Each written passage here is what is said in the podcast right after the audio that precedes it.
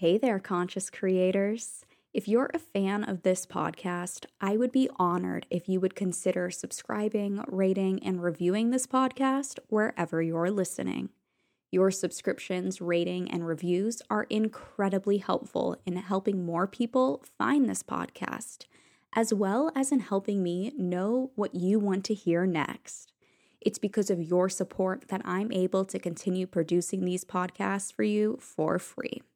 Remember, if you subscribe, rate, and review, and then send me a screenshot of your review on Instagram at this consciousness, you will be entered to win a free session with me as well as get 25% off any healing service.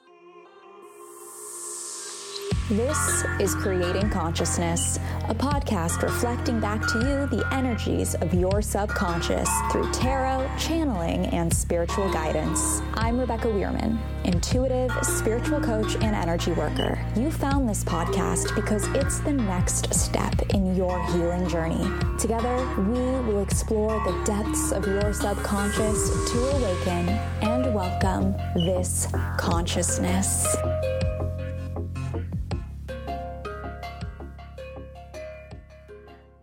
Hello, conscious creators. Welcome to Creating Consciousness, a spiritual and intuitive tarot podcast. I'm your host and channel, Rebecca Weirman. Thank you for tuning in today.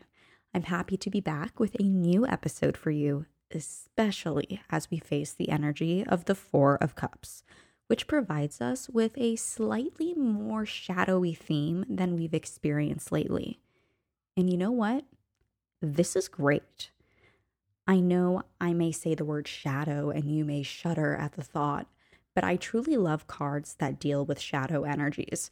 Hell, I love sitting in the shadow because it's in the shadow that we learn so much and experience massive expansion.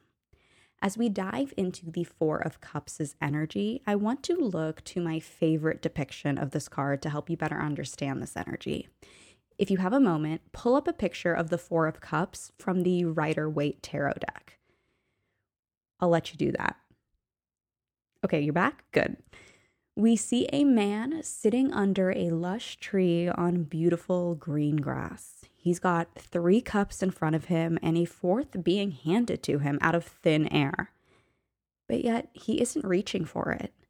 And as we look closer, this man seems to be a bit pouty so many of us, especially in the time we are in right now, would look to this imagery and be like, dude, what the hell? There's so much abundance in your life. Why are you moping about? But we also need to take a moment to acknowledge that sometimes we are this man. At this time and in this moment, we have everything we need. So why are we upset? We might think that our manifestations aren't coming to life or that things are happening slower than we want them to. But what we are failing to realize, just like the man depicted in this card, is that the universe is literally just hanging out, waiting for us to look up, stop pouting, and be grateful for what we have so the universe can continue to provide us with even more abundance. But in order for that to happen, we need to be grateful. If you're working on something new or waiting for a sign to start something new, then this is your damn sign. But I also do want to add that the Four of Cups can indicate a very meditative and contemplative state. And I feel this to be especially fitting since we're in Mercury retrograde. But what this pulls me to is the image of Siddhartha sitting under the Bodhi tree. If you feel overwhelmed by the pressures of life right now, before you dive into something new, take time to return to center. Allow yourself the space and time you need to integrate your experiences. And then when you feel ready, get the show on the road. And even if you aren't feeling stressed from the pressures of daily life in this pandemic right now, still take time for meditation. In fact, Spirit shares that the intuitive task for today is meditation.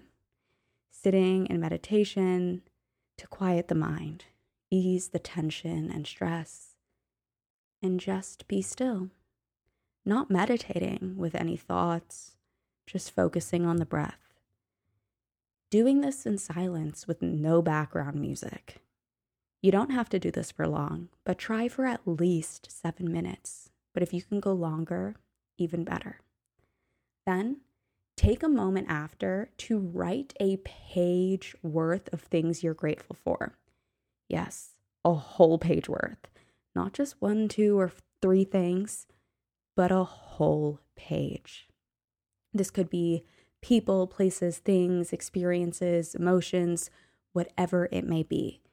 It could be as simple as I am grateful for the air we breathe. Just allow the gratitude to flow. And when you're done, affirm to yourself opportunity surrounds me. Let's say this again, but together this time. Opportunity surrounds me.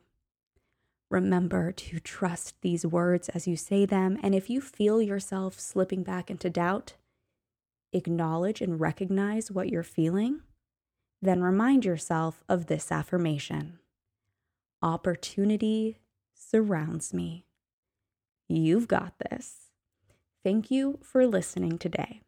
And in honor of our intuitive task for today, I am so grateful to have you.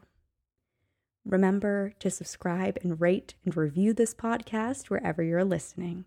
And as always, remember you are loved, you are supported, you are divinely guided, and you are creating consciousness. I'll be back on Wednesday to check in and provide more divinely channeled wisdom from Spirit. Until then, conscious creators.